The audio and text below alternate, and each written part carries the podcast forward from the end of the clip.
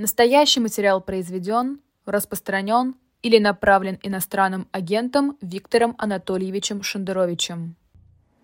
Всем добрый день, вы смотрите и слушаете YouTube канал «Живой гвоздь». У микрофона Лиза Никина, это программа «Персонально ваш» и «Персонально ваш» сегодня писатель Виктор Шендерович. Виктор Анатольевич, здравствуйте. Добрый день. Главная новость последних дней – это, конечно же, прорыв Каховской ГЭС, э, вода, которая затопила несколько э, ближайших районов, люди, которые спасаются сейчас э, из домов, которые, некоторые из них, которые уже полностью покрыты водой, и, естественно, Россия обвиняет во всем Украину, Украина обвиняет во всем Россию. Насколько уместно сейчас, на ваш взгляд, говорить о том, чьи именно действия непосредственно привели к прорыву этой плотины? Ну, абсолютно уместно к прорыву этой плотины привели действия России, которая завязала войну. Да? А, и, и, видимо, то есть, собственно говоря, э, две версии, которые имеет смысл рассматривать, это злой умысел и раздолбайство преступное. Ну или в каком-то сочетании умысла и раздолбайства российской страны. А попытка переложить, ну, понятно, с, с больной головы на здоровую, это традиционная забава Кремля. Э, абсолютно ясная ответственность России и политическая, и конкретная в этом случае.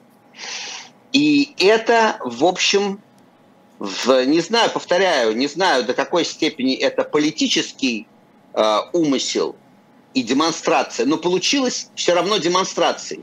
То есть я бы сказал так, даже если, и тем более, если это преступное раздолбайство, которое привело к этому, это стало все равно демонстрацией возможностей России. Россия катастрофическое государство. Просто катастрофическое. По отношению прежде всего к своим согражданам, конечно, которые это просто испытали раньше, чем все остальные. Но катастрофа, совмещение ментальной катастрофы, вот этого э, совершенно ублюдочного э, значит, э, сознания блатного, с распальцованного, с уровнем компетенции, вот оно дает на выходе этот регулярный ну, назовем это Чернобылем, да, тоже никто специально не делал, просто, так сказать, раздолбайство. Но там технологическое раздолбайство, системное технологическое раздолбайство. А здесь э, раздолбайство, помноженное на кураж, на то, что что вы нам сделаете. У нас ядерное оружие, мы, вот мы это тоже можем. Нам плевать, что вы о нас думаете. Веселье, которое царит в ряде, так сказать, ресурсов. Просто веселье. А что вы нам сделаете? Ну да, мы можем. И вот это, мы говорили об этой интонации, позволили сказать, политической, в периоды обстрелов полгода назад, еще год назад, когда были такие демонстративные обстрелы городов. Да, мы можем так. Да, нас ничего не остановит. Да, что вы нам сделаете? И в этом смысле, что бы ни было непосредственной причиной этой катастрофы, политическая вина России очевидно совершенно и демонстрация получилась, даже если она не задумывалась. Демонстрация катастрофичности э, путинского режима, путинской России. Катастрофичности для всех. Замечу, что большая часть смытых территорий, да, и большая часть, собственно, гуманитарной катастрофы пришлась на, на российские территории. Ну вот да, я об этом и хотела сказать. Какой везде... кураж, если э, те территории, которые Россия теперь считает своими, также затоплены? Нет, кураж в смысле демонстрации безнаказанности. Еще раз, я, я со свечкой не стоял, и я Виктор Анатольевич, да. а у вас куда-то звук пропал еще раз. Можно на последние пять секунд? Ага. Сейчас слышно? Да. Сейчас слышно. А, я не знаю, повторяю, что, что там было взорвано или рвануло само, или было результатом предыдущих обстрелов. Я не Мне кажется, у вас проблема либо с наушником, либо с чем-то еще, потому что вы так драматично на самом интересном моменте отключаетесь. Ну или вас э, спецслужбы я, глушат? Я не знаю. Я вот, вот ручки вот они, я ничего не делаю. А, давайте будем, будем продолжать, будем пробовать продолжать, пока слышно. А, вот, я повторяю, а, в данном случае а, была демонстрация еще, получилась, точнее говоря, и демонстрация, очередная демонстрация э, совершенной неготовности России помочь собственным гражданам. Э, и совершенная гуманитарная катастрофа, которая всякий раз значит, в этих случаях происходит, она остается, вот мы можем принести огромное количество разрушений и бед, Но как только государство нужно для того, чтобы защитить даже своих граждан, выясняется, что его нет. Это касается, значит, всей ситуации с эвакуацией, с помощью. А, и это получилось очень выразительно в очередной раз.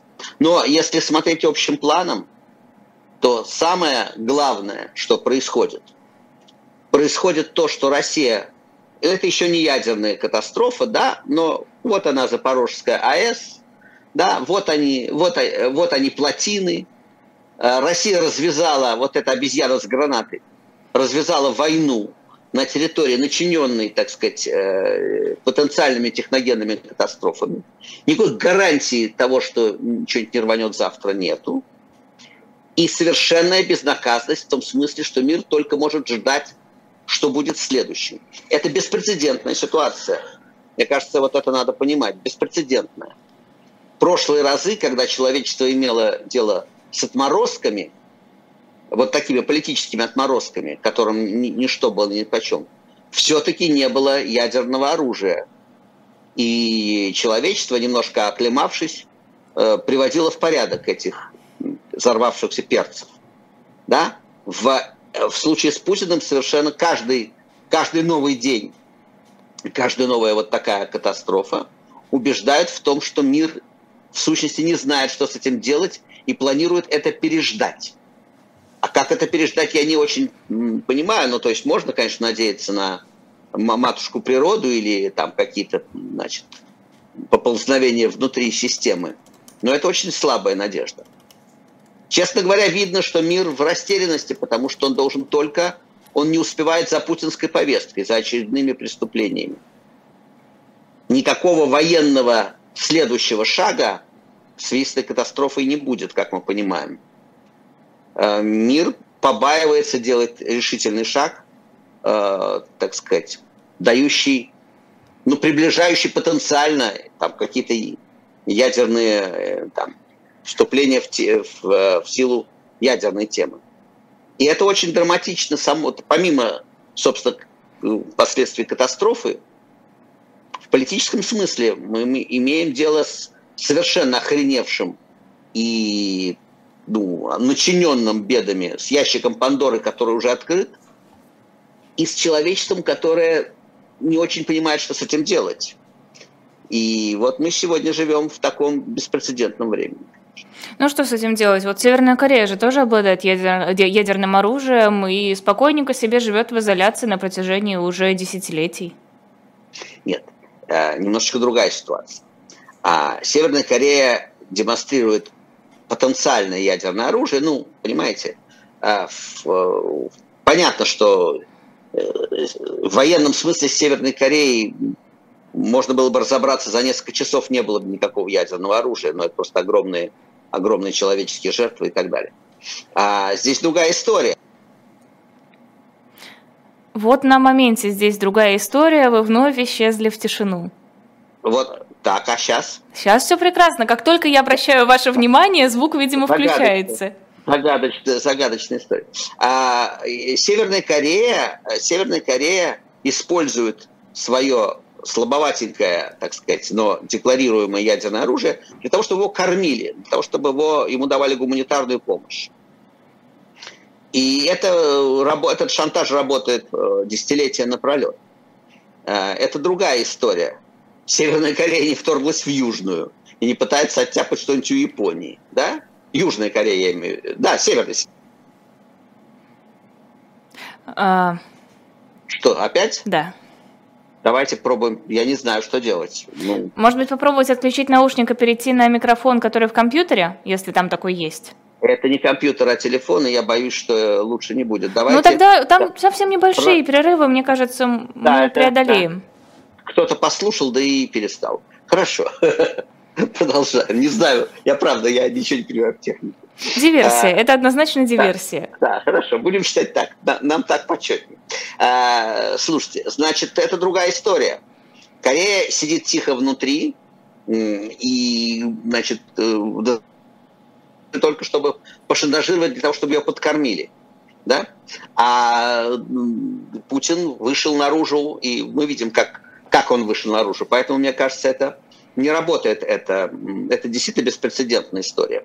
Потому что, повторяю, был Хусейн, был Каддафи, был генерал Нарьега, но все это был Милошевич, да? Но все это были э, случаи, с которыми с разной степенью эффективности и с разной степенью гуманизма, скажем так, но человечество все-таки справлялось с такими вызовами. А вот этот, это беспрецедентная история. А чему может эта беспрецедентная история научить мир? Какие могут быть последствия, если смотреть в долгую-долгую перспективу? Ну, э, а, научит она мир, если мир выживет, да? А, ну, мы говорили об этом после, много раз говорили после начала войны. Путина, да, Путина вскормила, Путина вырастили мы, россияне, да, преступная халатность, преступная халатность. Э, на уровне взрывов домов и, и Второй Чеченской войны должно было быть понятно, с, какой, с какими отморозками мы имеем дело, с, какими, с какой катастрофой ментальной и с каким инструментарием мы имеем дело. На уровне второй, то есть 24 года назад, ну 23 с небольшим года назад, должно было быть понятно точно, с кем мы имеем дело, кто приходит к власти. Что приходит к власти Гебуха совершенно отмороженными бандитами, которых ничего, никакая этическая материя не остановит. Это было на уровне взрывов домов, понятно, на уровне Курска, понятно уже совершенно. Я уже не говорю на уровне Беслана. 20 лет назад, уж после Беслана, надо было сильно зажмуриться, чтобы не понимать, с кем мы имеем дело. Россияне предпочли на волне, так сказать, нефтяных денег, на 106 долларах за баррель, на ипотеках, на всем этом, предпочли этого не видеть, Стало вдруг хорошо, сытно, да какие там права человека? Ну, Чечня. Ну, ну, несколько десятков тысяч человек убили мирного населения. Ну, ладно, ну, живем-то хорошо. Хорошо, зашибись, живем. Ипотеки, Анталия, машины. Зачем нам об этом думать? Но и мировое сообщество тоже целовалось в десны с Путиным, полагало, что он, конечно, сукин сын, но он их сукин сын.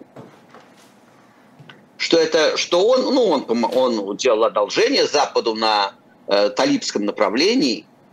НАТО было, базы НАТО были в Ульяновске, базы НАТО были в Средней Азии, с разрешения Путина, разумеется. И Путин абсолютно устраивал Запад. И очень долго этот реал-политик торжествовал, и Западу казалось, что он приручил Путина. Меркель, конечно, это ошибка. Меркель это не Шредер, это не коррупция. Это заблуждение, это ошибка. Это казалось, что можно этого, ну да, такой вот, такой вот специфический паренек, но с ним можно договориться, объяснить ему, что, что выгоднее с нами, что, да, ну, Северный поток, денежки, да, давай дружить, давай так, как-то так. Повторяю, помойся дезодорантчиком, попользуйся, как, как человек, чтобы был.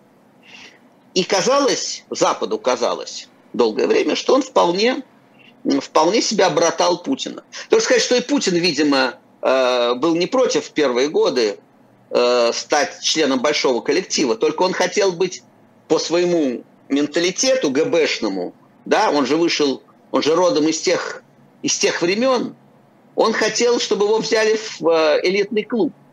Он хотел, как прежде, договариваться с Америкой. Вот мы два больших договоримся, остальных по боку. Но так не получилось. Его взяли, э, предложили войти на общих основаниях. И вот уже к 7-8 года Мюнхенская речь, да, вот где-то там произошел перелом. Это уже 15 лет назад, больше, чем 15 лет назад.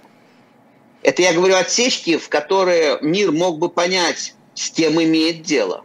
Но он предпочел не понять ни риторики Мюнхенской речи, ни совершенно уже внятной аннексии осетинской.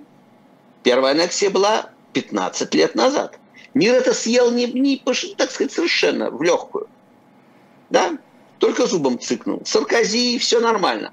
Приехали, ну, договорились сами с собой, что это зона влияния России все-таки. Это какие-то их там дела. Ну, Путин, ну, Саакашвили, пускай как-нибудь между собой. Да? Мир предпочел не увидеть, так же, как мы предпочли не увидеть взрывы домов и Беслан. Да, массово. И вот так шажок за шажочком. Крым, по большому счету, тоже проглотили. Потому что какие Будапештские соглашения, ну и так далее. А, и вот это пришло, мир, в общем-то, очухался только уже, только уже два да, до него дошло. Но уже, уже к этому времени, да, мы видим, что уже к этому времени Путин совершенно не тот, который был которого можно было остановить.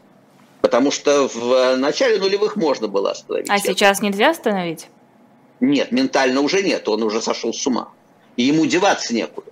Нет, сейчас он, сейчас он тяжелейший преступник, беспрецедентный по, по нанесенному, так, ну просто он, ему без власти не жить, и с ним никто разговаривать не будет. Хотя он изо всех сил пытается, вот Песков просто СОС посылает сигналы в космос. Разговаривайте с нами, мы готовы разговаривать. Но о чем разговаривать с э, Путиным? Разговаривать будут, когда Путина не будет. По каким-либо ни было обстоятельствам, когда Путина не будет, вот любой следующий, если не совсем идиот, да, то первое, что сделает, это позвонит по паре телефонов, да, в Вашингтон, в Берлин, в Лондон, с предложением, да, с предложением начать разговаривать. Или это будет не следующий, а через одного, потому что следующий может быть какой-нибудь совсем больной отморозок.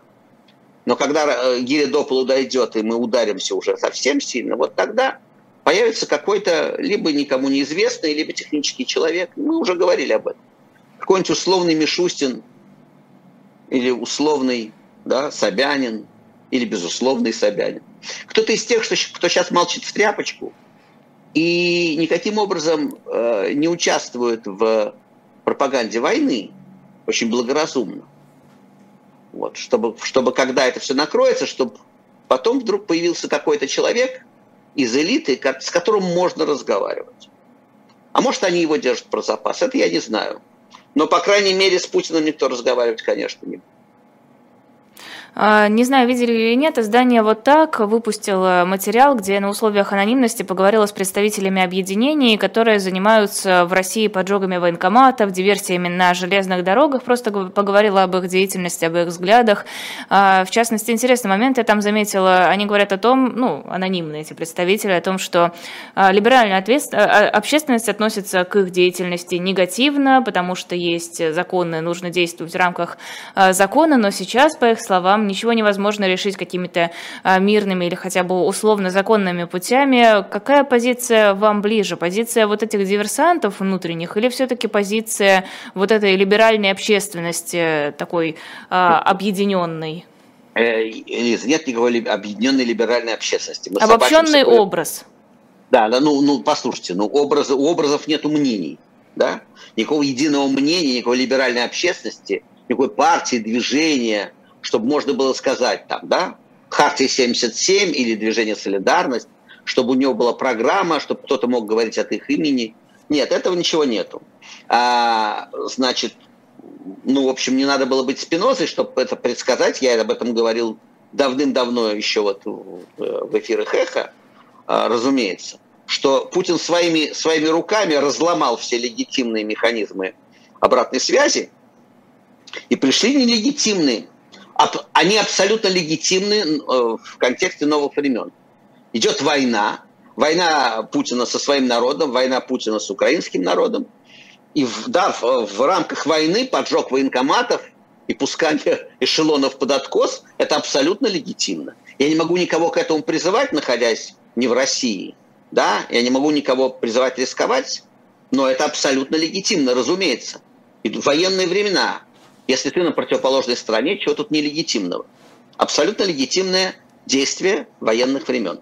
Другое дело, что я, я предпочел бы, я предпочел бы, чтобы изменения э, произошли легитимным путем. Но эту развилку Россия проехала 12 лет назад. 12, да, в 11 году. Ну, там 11 лет назад. В 11-12 году проехали развилку легитимную. Теперь так. А, и это влияет, это будет влиять гораздо больше. Подрыв военкоматов, поджог военкоматов, недовольство, прилетающие дроны, а, значит, техногенные катастрофы, ощущение невозможности жить так дальше а, гораздо больше повлияет на политический пейзаж, чем все Зюгановы, Мироновы и, к сожалению, Явлинские вместе взятые. Но вопрос, как оно повлияет? Не станет ли это фактором сплочения вокруг власти, которая одна может хоть как-то защитить своих граждан от этих внешних врагов? Да, дроны, да, диверсанты, но если бы не мы, то они бы все давно захватили Россию. Ну, да, это понятно. Это для какой-то совсем ватной части населения работает. Но это работает, пока тебя не подожгут. Пока, да, это, это, работает, это работает в обе стороны. Кроме того, это со всей очевидностью не диверсант. Это та, то, то, та самая Россия, которая, если верить в Тому и Гудкову, э, полностью поддерживает, э, полностью поддерживает Путина и за войну. Да? Я думаю, что все прекрасно понимают, что это никакие не диверсанты. Ну, то есть э, что-то, какие-то там заказные убийства, допустим, это могут быть диверсанты украинские, допустим, да? Но все, все, что касается поджогов военкоматов и пускания поездов под откос, это все, разумеется, вырастили. Это вырастили вместо, это вместо э, Сахара, проспекта Сахарова. Это вместо белоленточников. Это поломали руки-ноги белоленточникам, которые хотели всего лишь честных выборов, да, а, подсчет по арифметике, вот этого всего, да, смены власти, конституции хотели. Конституции Российской Федерации, исполнение Конституции Российской Федерации. Переломали руки-ноги, ну отлично, значит, теперь будут гореть военкоматы, да, что-то будет взрываться, дроны будут прилетать. Через какое-то время, э, да, э, жизнь станет уже, где-то уже стала вполне невыносимой. Из-за Путина, из-за этой войны. В диапазоне от белгородских рейдов, да, от того, что война пришла, до вот этих вот техногенных катастроф. И то ли еще будет. В какой момент, до какой части населения дойдет связь между преступной путинской политикой и адом, в котором они оказались, не Путин. У Путина ни меню не изменилось, ни график жизни, с ним все хорошо.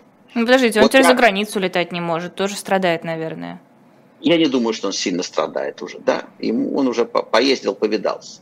Нет, нет, нет, этот туризм закончен, разумеется. Э, вокруг него страдают э, вот эта вот элита, прошлая элита, которая полагала, э, вот, что можно позволить, что можно откупиться от Путина нами всеми, что можно, чтобы Путин остался у власти и устраивал Таджикистан внутри России, а они бы, чтобы были гражданами мира, да, бизнес-элитой мира – вот, вот у них облом, да. Вот они действительно не, не планировали жить в бункере остаток дней. Да, вот у них действительно проблемы. И они ненавидят Путина сильнее, чем мы с вами, конечно, разумеется. Потому что э, да, он, он им нанес гораздо больше ущерб, чем нам. Ну, нам трудно нанести такой ущерб, как им. Да? Миллионов не хватает. А, вот, а, значит, это другое дело. Пу, э, Путину наружу выхода все равно нет, и, а внутри ему вполне комфортно. Ему деваться некуда. Он сам себя загнал в этот, повторяю, кровавый вонючий угол, ему деваться оттуда нет. Но он может дожить свою жизнь вполне комфортно, если комфортно будет больше, если большая часть россиян, да, какая-то значительная часть россиян. И опять магическое исчезновение звука. Э. Если значительная часть россиян. Да, да, да, да, да ну, если, если до, до, до какой-то значительной части россиян все-таки начнет доходить связь между просто опасностью жизни и ухудшением, и невозможностью, обрушением жизни, и, и Путиным. Но, повторяю, все политические механизмы разломаны, и в этом смысле, возвращаясь к вашему вопросу, как раз горящие военкоматы, прилетающие дроны, да, и так далее, и в, в купе с э, уже значит, добровольческим легионам, которые заходят на территорию России, все это в купе, да, будет создавать, конечно, некоторое напряжение. На это напряжение надежда какая-то, гораздо больше, чем на все оппозиционные партии, прости Господи.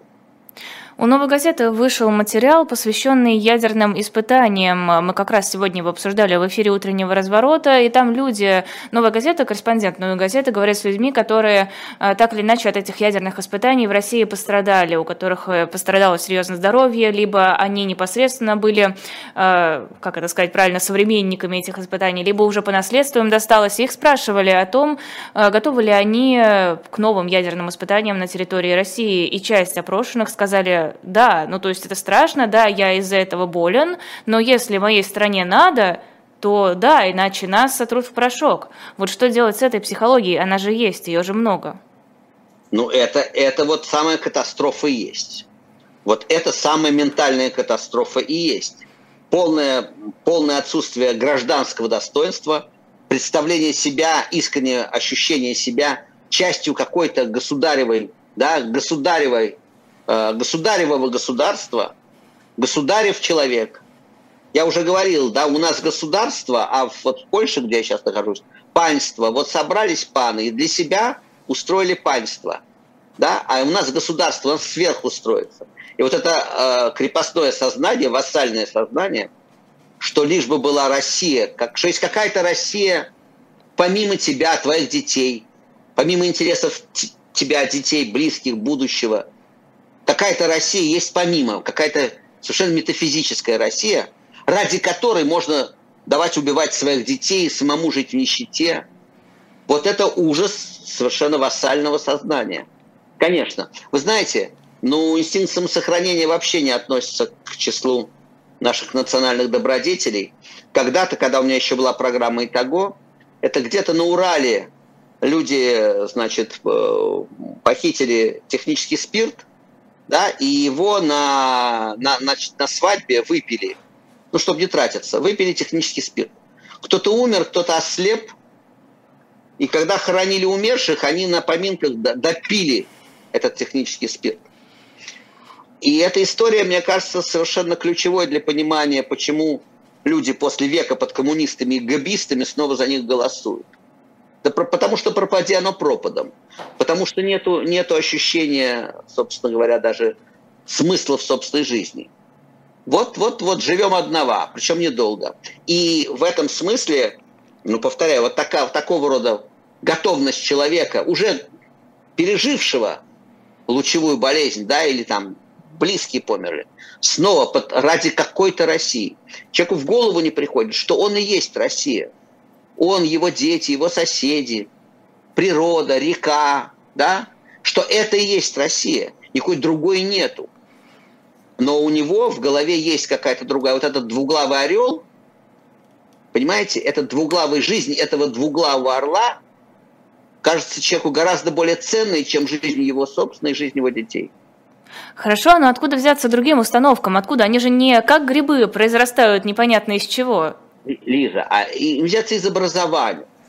Из образования.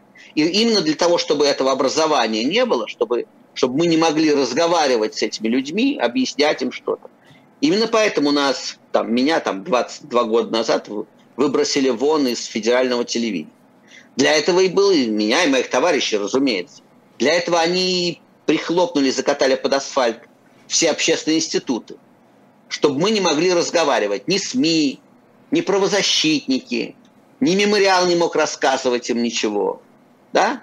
Для этого и закатали все под асфальт и оставили на поверхности только, так сказать, глянец и всякую шваль политическую. Для этого и было сделано. Но это, если, если разговаривать, это через какое-то время дает результаты. Вы не застали, а, ну или там совсем, может, маленькой застали. Да, э, э, это очень быстро произошло в конце 80-х. Была совершенно мертвая страна, совсем мертвая страна, а, ваша усмешка относится... Спасибо да? вам за 80-е. Нет, нет, нет, нет, нет, извините, не хотел оскорбить. Вы, вы выглядите очень хорошо, хорошо сохранились. Лиза, простите меня, я, я не сосчитал год. Я, я, нет, это и, штука в том, на самом деле, смешно, но штука на самом деле в том, что до меня не, тоже не, не доходит, что это 40 лет назад. Я вот тоже, мне же, это, для меня это вчера. А я понимаю, да, это 40 лет. Горбачев 38 лет назад но это не доходит до головы так вот быстро, на, на вскидку. Так вот, это было все в 87-м, 88-м, 89-м очень быстро произошло. Страна, которая казалась абсолютно мертвой, да, нету ничего, 70 лет под катком, да, вдруг выяснилось, что есть историки, экономисты, публицисты, философы, социологи, что все есть, есть бизнесмены, что можно накормить страну за два месяца, насытить челночники сначала, потом какие-то, да, и так далее, и так далее.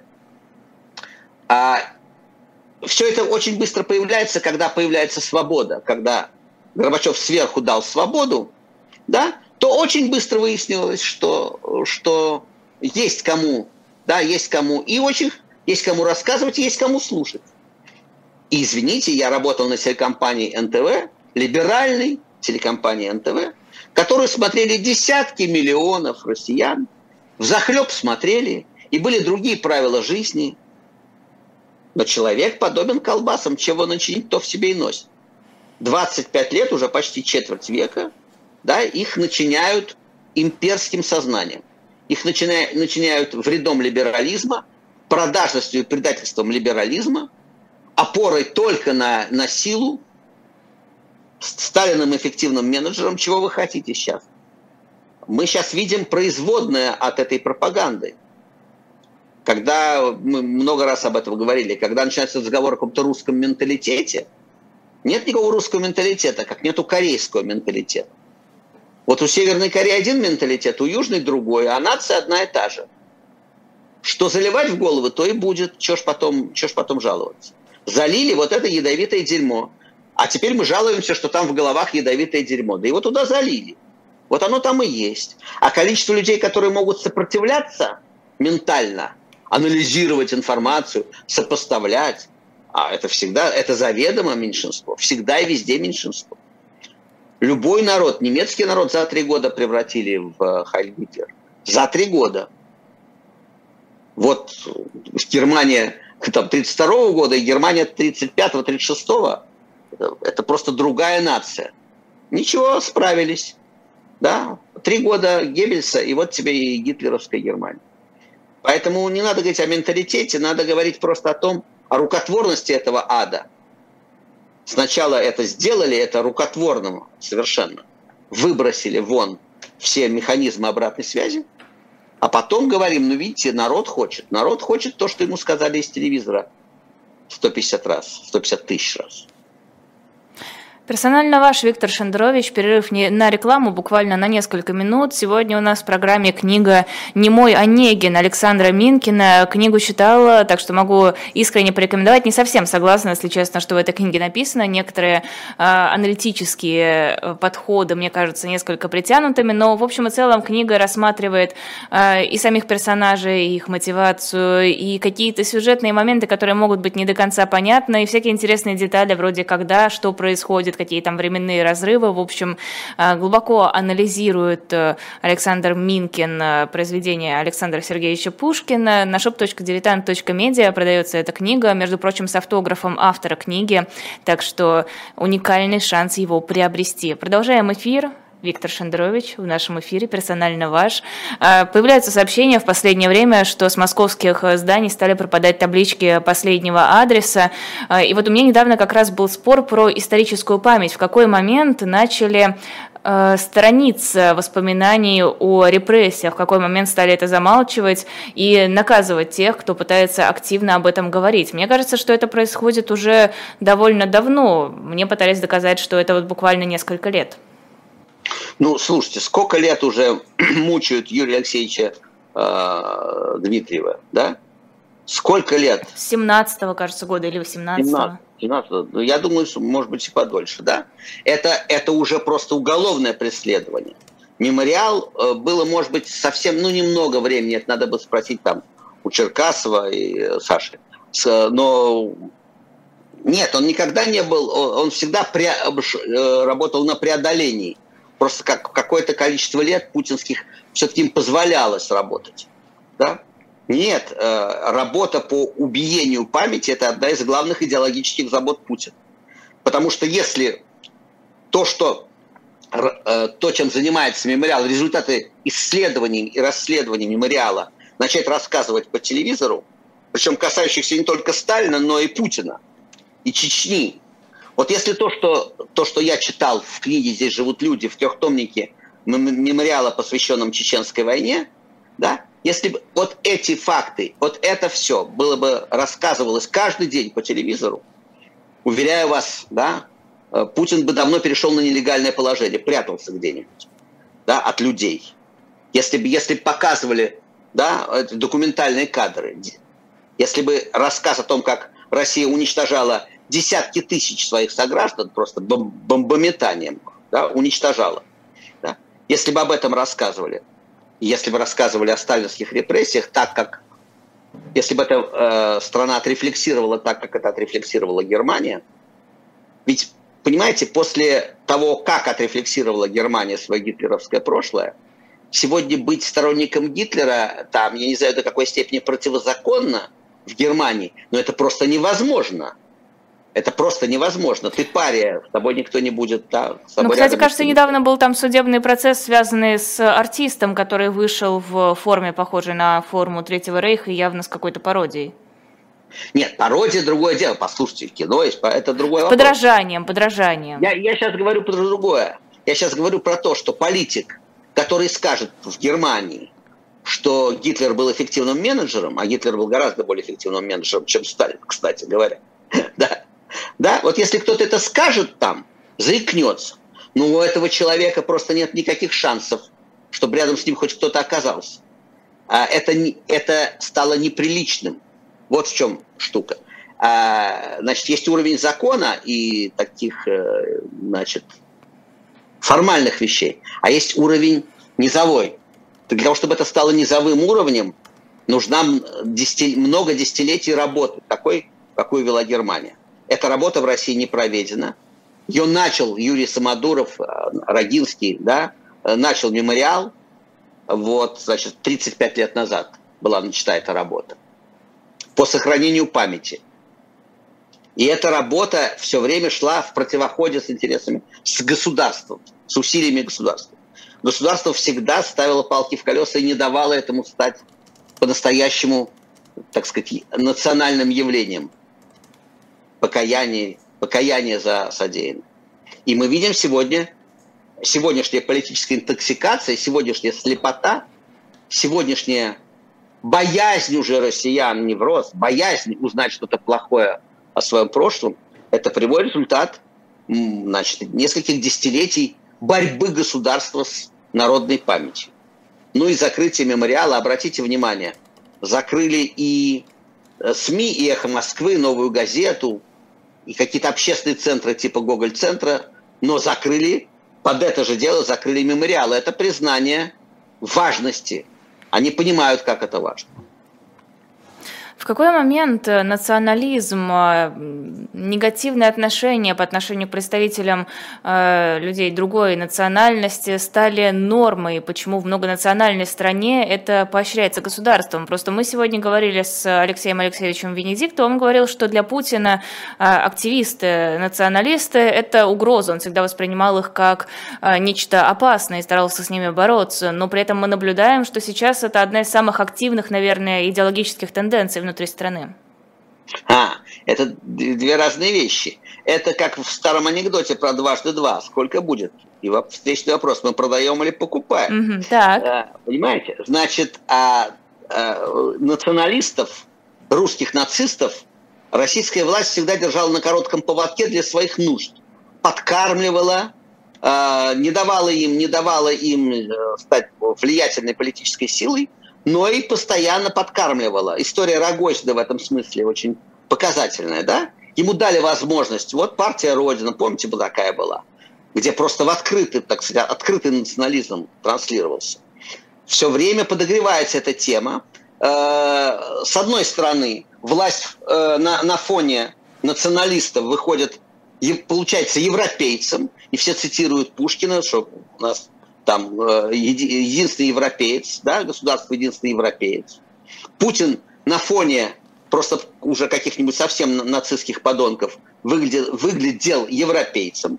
Ему было очень выгодно существование этих крайностей. И Симонян нам транслировала, что вы должны голосовать за нас, потому что иначе придут эти. Обращалась она к либералам, да, и вас всех повесят, голосуйте за нас. То есть это разводка, нормальная ГБшная разводка они держали эту физическую силу для, э, для того, чтобы запугивать либералов и для нападений. И обратите внимание, безнаказанным прошла Манежная площадь Уж десятый год вы помните, Лиза, я вас не обижу этим, да? Значит, э, значит манежная, манежка десятого года, когда просто нацисты заполонили манежку с избиениями просто брюнетов, причем неважно уже, да, Просто били черных в Москве. Власть с поразительным хладнокровием наблюдала за этим. Никакой, никакого движения от, со стороны власти не было. Позволили все это сделать. Никто не был наказан. неловко напоминать, но я был организатором антифашистского митинга в, значит, на Пушкинской площади. Просто, просто потому, что никто другой этого не сделал. Да? А вот, значит, власть всегда этих русских нацистов держала на коротком поводке, полагая, что это, повторяю, сукины дети, но их сукины дети, что они всегда смогут с ними справиться. А когда вы говорите о националистах с, с окраин, то есть о движении за федерализм, настоящий федерализм, то есть Татарстан, Калмыкия, да, Башкирия, национальные окраины, я уж не говорю о Кавказе, национальные окраины, которые э, иногда задают вопрос, а что мы тут делаем? А почему мы здесь? До какой степени добровольно мы здесь? И так далее. А вот, вот этот, этот национализм, который грозил кремлевской власти, московской власти над провинциями, потому что в имперском изводе никакого федерализма нет, а есть провинции. Это только в Конституции федерализм. А на самом деле есть Москва и провинции. И Путин, разумеется, относился к этому, и, и, и Ельцин относился к этому именно так. Да? И, конечно, этот национализм, национализм освободительный, а на начальных этапах национализм э, носит освободительный характер, безусловно, в империи. Разумеется. Это для Путина нож острый. Но это все предстоит после Путина. Потому что когда это все грохнется со страшным, так сказать, со страшным звуком и запахом и кровью, то следующее, что будет, это, разумеется, распад, потому что никакой Золотой Орды уже не будет, никакой силы сдерживать эти тенденции не будет. И вот тут-то не только, ну, Чечня уже ушла из состава Российской Федерации, причем вместе с казной. Взяла российских денег и ушла. Ну куда ушла? Как же ушла? Вон сражается ну, на да, поли... украинских полях во имя... На украинских полях? Нет, на украинских полях, если вы заметили, сражаются и гибнут мобилизованные в основном. А эти пиарятся и, и копят силы. И э, пока, пока Кадыров имеет доступ в российскую казну, Чечня в составе Российской Федерации. Как только кончится доступ в казну, не будет никакой Чечни в составе Российской Федерации, разумеется. Уйдет вместе с деньгами в сторону Мекки под зеленым знаменем ислама. Это уже понятно. Но, ладно бы Чечня, но уверяю вас, уверяю вас, что когда ослабнет эта, эта хватка, когда начнет издыхать этот двуглавый орел, когда головки начнут клониться к, к долу и лапки ослабеют, и он уже не сможет насмерть задрать своими когтями, мы увидим в ближайшее короткое время очень серьезные э, тенденции. Потому что, повторяю, либо федерализм, либо независимость. На, дли, на длинной дистанции империя в 21 веке не работает. И через какое-то время это все случится. Либо каким-то чудесным образом Россия вернется к теме федерализма и договора, и свободы, действительно свободы. И тогда будет выгодно находиться в составе Российской Федерации. Это будет эффективно и правильно. Но если свободы не будет, то будет распад. А уж э, значит, как в этом поучаствует Китай, это уже второй вопрос. Кстати, о распаде. Тут Маргарита Симонян выступила с э, наинтереснейшими заявлениями. Я процитирую, если позволите. «Как было бы замечательно оставить, остановить кровопролитие прямо сейчас, остаться там, где все стоят, заморозить и дальше провести референдумы, так как и предложил так, как и предложила Индонезия, референдумы на всех спорных территориях, и куда люди хотят, с кем они хотят остаться, с тем эта территория и остается. Но это же справедливо, это хорошо же. Нужны нам территории, которые не хотят с нами жить? Не уверена я в этом. Мне почему-то кажется, что и президенту они не очень нужны. То есть засомневалась внезапно Симонян в том, что территории, которые были присоединены к России, действительно хотят быть на территории России. Что это? Что произошло? Что упало ей на голову? Нет, ей на голову упала методичка, как всегда. Ничего другого на голову... На голову э, Я не понимаю, что? зачем?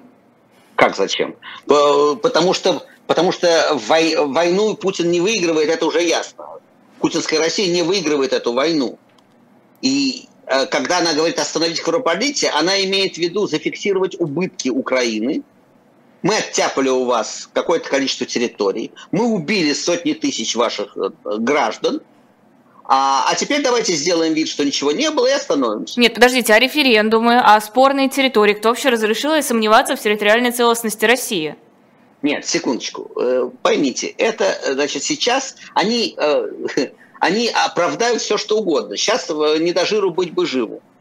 Сейчас идеальный для Путина вариант – это, конечно, а, а, чтобы не было никакого украинского наступления, чтобы не было никакого дальше неуправляемого абсолютно и явно нежелательного для России развития войны. Сейчас все остановить, зафиксировать убытки Украины, сказать, сделать вид, что так и было, да, и начать разговаривать. Но этого не будет. Это очень желательно для Путина, и поэтому это, это из, выходит изо рта Симонян, потому что это очень желательно Путину. Но этого не будет, разумеется.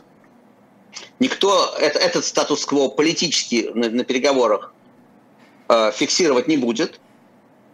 А, ясно, что, ясно, что Украина при первой возможности, э, да, военной, собственно, возможности, продолжит наступление. Ясно, что Россия э, потеряла инициативу в этой войне, и ни о каком Киеве, Харькове речи быть не может. Собственно говоря, нет никакой цели этой войны сейчас. У Украины есть освободить свои территории, все, включая Крым. Точка.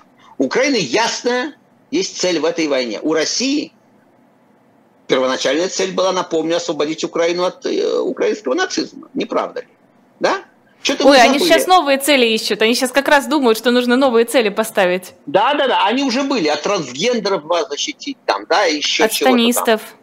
А да, от сатанистов, от трансгендеров. Потом выяснилось, что мы воюем не с Украиной, а с Западом. Так почетнее. Потому что когда тебя наваляет Запад, ну, коллективный, ну да, тогда ты бедный несчастный, на которого напал Запад. Да? А так, если ты вторая армия мира и тебе вламывает Украина, это менее почетно немножечко. Ну и так далее. Это уже мы перешли в плоскость пропаганды. Как, как э, да, и сделать из говна конфетку. Но они будут продолжать делать конфетку, это понятно. Мы сейчас говорим о том, чего бы они хотели. Хотели бы они, конечно, остановки войны, фиксации украинских потерь, Тогда было бы объявлено, что война закончилась победой, мы нанесли урон противнику, мы нанесли тяжелый урон нацистскому украинскому государству, мы вернули в лоно, так сказать, России русские территории, мы молодцы, мы победители, всем спасибо, все свободны. И попытаться уцелеть на этом. Но этого не будет, конечно. Но то, что это говорит Симонян, само по себе, это ведь, это ведь говорит не Симонян, это говорит Путин. И когда говорит Песков, о том, что мы готовы к переговорам, да, это тоже говорит, э, что мы готовы не военными способами там да, объяснять свои, достигать своих целей. Это ведь тоже говорит Путин. Это СОС. Это давайте с нами, давайте, давай, разговаривайте с нами. Одновременно происходит одновременно мы продолжаем долбить и убивать э, э украинских мирных жителей и носить чудовищный урон городам. Это работает в, в, в, Хороший следователь и злой следователь, да? Хороший говорит, давайте дружить, а плохой тебе прищемляет, да, вырывает ногти. И по совокупности действий плохого следователя ты должен склониться к предложениям хорошего следователя. Так вот, Песков с предложением переговоров и Симонян с предложением мира – это хороший следователь. А ракеты «Кинжал», которые прилетают в жилые дома, убитые украинские дети – это плохой следователь. И они работают в полной координации. Полной координации. Вы хотите еще, чтобы прилетали кинжалы к нам? Не хотите? Давайте договариваться. Путин уже полгода занимается именно этим. С тех пор, как провалился Блицкрик этот долбанный, он, собственно, занимается тем, что давайте как-то договариваться. Но с ним уже боюсь, не, не боюсь, а надеюсь. Надеюсь. Никто договариваться не будет. А координация Отношения ЧВК Вагнера и Минобороны вышли на какой-то совершенно новый уровень. Тут подполковник вроде как освободился из плена, российский подполковник э, освободился из плена ЧВК Вагнер, рассказал, что его захватили, что его пытали, заставили записать видео, где он перед этими вагнеровцами извиняется, и дальше он перечислил э, преступления, совершенные вагнеровцами, как кража техники, э, похищение людей, пытки, изнасилование и дальше по списку. Что происходит? Ну, происходит, э, э, так, если смотреть, если смотреть с украинской стороны, то происходит чрезвычайно приятная вещь. Потому что одного офицера э, российской армии взяли в плен вагнеровцы, другого офицера России, других э, солдат российской армии берут в плен русские нацисты из э, добровольческого корпуса. То есть русские начинают брать в плен друг друга, да? А Украина может попросить чашечку кофе в этой ситуации. А происходит, э, я уже говорил, ну, я, для этого не надо было быть спинозой. Мы, э, происходит становление, нового, новый пейзаж образуется постепенно. Пейзаж э, вот этого гуляй-поля, пейзаж саванны. Никакой одной власти в России уже нет. То есть есть Путин, которого еще э, да, невозможно просто убрать, дотянуться до него, и опасно. Ты можешь пасть жертвой в этом дарвинизме. Но уже такой ледяной единой власти российской, какая была, этого уже, конечно, близко нет. Силовые структуры, есть Минобороны, есть герасимовцы и шайгувцы, да, э, об этическом уровне которого, которых спросите в Буче и Мариуполе. Есть просто уголовники Пригожина, есть просто уголовники бойцы Кадырова, и есть просто уголовники, русские нацисты, которые воюют с другой стороны. Это все, с позволения сказать, э, да, забавно, что с точки зрения, с точки зрения флага получается, что кадыровцы больше русские, чем русские нацисты. Но это такие парадоксы случаются. Но там не бандитов нету, там только уголовщик, включая э, бойцов, славных бойцов российской армии после Бучи и Мариуполя. Там только уголовщина. И это силовые ресурсы, которые воюют с друг с другом, собственно говоря, за поляну. А поляна – это Россия, идет война за Россию. Кто будет контролировать эту территорию? Территория большая, богатая, не Албания, да, не Эритрея, есть что делить. На миллион людей, бенефициаров, хватит казны еще на долгое время. Кто будет владеть этой территорией? Сейчас уже понятно, что в торге не участвуют те, у кого нет силового ресурса. Нет никого Миронова, Зюганова, к сожалению, Явлинского, ничего а этого нет. деньги, бизнес? Это, а так это, простите, есть, есть частные армии, во-первых, деньги из казны. И у Кадырова, и у Пригожина, и у Шойгу, и у Ковальчуков. Да? Деньги из казны.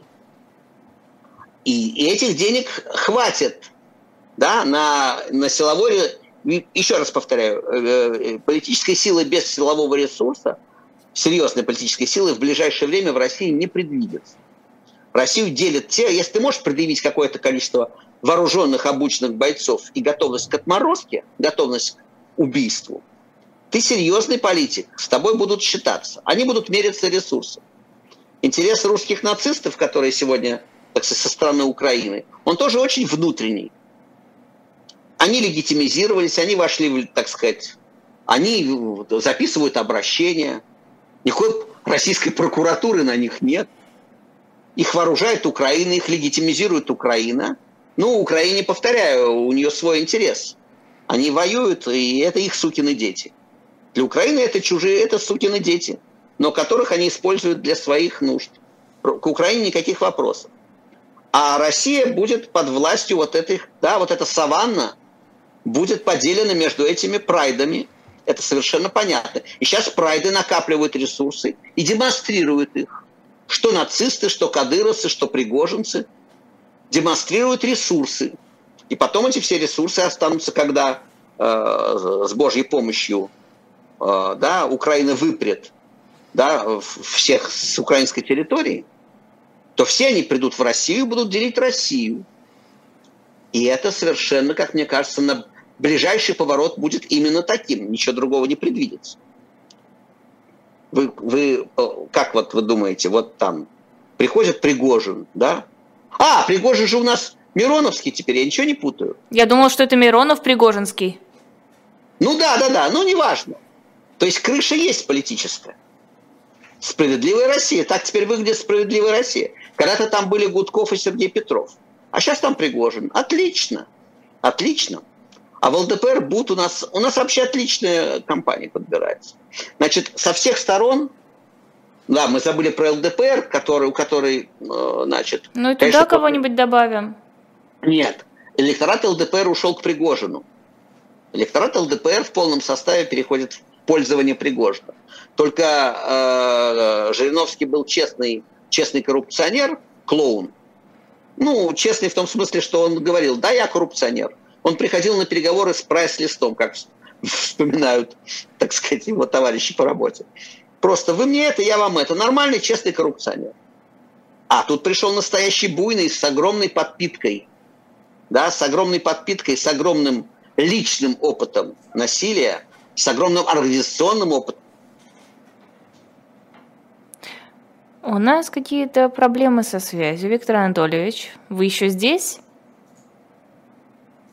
Нет, кажется, Виктор Анатольевич не здесь. Я надеюсь, что он сейчас вернется, что этот сбой пройдет. Но пока я напомню, подписывайтесь на наш YouTube-канал, подписывайтесь на наш Telegram-канал, ставьте лайки и заходите на shop.diletant.media, где помимо э, немого Онегина есть и другие интересные книги. Там есть наши комиксы, совершенно э, свежайшие «Принца Тауэра». Уже можно э, открыть, уже открыт на них предзаказ, уже можно заранее их заказать. Они будут готовы где-то через месяц, кажется, может быть, даже через несколько недель. Э, также там можно купить комплект из четырех комиксов, и все еще можно заказать себе э, допечатку, специальный тираж первого комикса «Спасти цесаревича» Алексея, который давным-давно закончился, но вот сейчас отдельно еще тысячу экземпляров мы допечатывали специально, чтобы вы могли пополнить свою коллекцию, если у вас там зияет такая мрачная, печальная дыра. Ну что, у нас не получается Виктора Анатольевича вернуть? Виктор Анатольевич бесследно пропал. Видимо, диверсанты завершили свою работу. Если до этого вырубали у него только звук, то теперь решили э, вырубить вообще всего Виктора Анатольевича целиком. Ну, давайте я пока проанонсирую. Может быть, он еще вернется на несколько минут, чтобы с вами попрощаться и закончить свою мысль. А, так вот, в 16.05 будет программа «Особое мнение». В гостях Константин Эггерт, журналист, ведущий Айдар Ахмадиев. Не отходя от кассы, Айдар Ахмадиев будет в 17.05 в «Слуха и эхо». Ответит на ваши вопросы. Затем в 20.05 будет программа 2023, э, ведущий Максим Курников и в гостях Александр Баунов, эксперт фонда Карнеги. В 21.05, как обычно, программа «Нормальная жизнь». Называется выпуск «Нормальная жизнь без смеха». Э, в гостях, э, между прочим, телеведущий и журналист Михаил Ширвин, та ведущие Ирина Воробьева и Нюта Федермессер. Ну и, конечно, приходите к нам на утренний разворот завтра в 9 часов утра, как обычно, мы с Лизой Лазерсон будем в студии, будем обсуждать самые важные новости, самые интересные темы и стараться позвать к вам самых, самых интересных гостей. С гостями, правда, в последнее время немножечко туговато, потому что слишком много эфиров, не хватает на всех, к сожалению, гостей, но мы стараемся выбирать людей, которые будут вам интересны. И ценим, кстати, когда вы смотрите, смотрите в онлайне, это особенно приятно, когда вы комментируете, когда вы пишете что-то в чат. Мы не всегда отвечаем, но мы почти всегда читаем, и нам приятно, когда вы пишете что-то хорошее. А вот сейчас я читаю Ладно, не буду читать то, что вы пишете сейчас, а то я в этот момент сразу замолкаю. О, кстати, Виктор Анатольевич к нам присоединяется, как раз у нас есть две минуты. Или нет? Тут уж как пойдет. Здесь должна быть барабанная дробь. Происходит подключение. Ну да ладно, чудо, кажется, не свершится. Если свершится, то я вам сразу же об этом скажу. Я не знаю, что происходит с техникой. Видимо, она решила взбунтоваться. Да, вот, наконец-то получилось. На целых полторы минуты к нам вернулся Виктор О. Анатольевич. Видимо, видимо, вернулся попрощаться. Но у вас есть еще возможность закончить свою мысль. Правда, пока я рекламировала все, что у нас есть, я отвлеклась от нее. Нет, это про то, что же Пригожин не Жириновский, это настоящий буйный по Высоцкому. И, в общем, ну, саванна, э, саванна, в которой не будет шансов ни у кого, никакого политика без силового ресурса. Первый план, когда все будет, так сказать, начнет рушиться, то эту поляну, эту саванну будут делить между собой несколько прайдов, силовых прайдов. Вот это то, что, очевидно, предстоит на каком-то ближайшем повороте. Да что ж за диверсии это такие? Слушайте, я, вот, я не знаю. теперь снова слышно. Да, да, да. Ну, значит, э, повторяю, надеюсь, что этот саванный период будет, э, значит, не слишком длинным, не слишком длинным, и все-таки э, все-таки удастся потом перейти к какому-то более цивилизованному, да, попытке более цивилизованной самоорганизации общества. Надеюсь, что вообще Россия останется в каком-то виде, в котором можно будет цивилизованно самоорганизовываться к этому времени. Предлагаю оставить эту мрачную атмосферу э, оптимизма такого темненького и завершать на этом моменте эфир. Это был Виктор Шендерович, писатель в эфире YouTube канала «Живой гвоздь». Спасибо всем огромное, ставьте лайки и до новых встреч.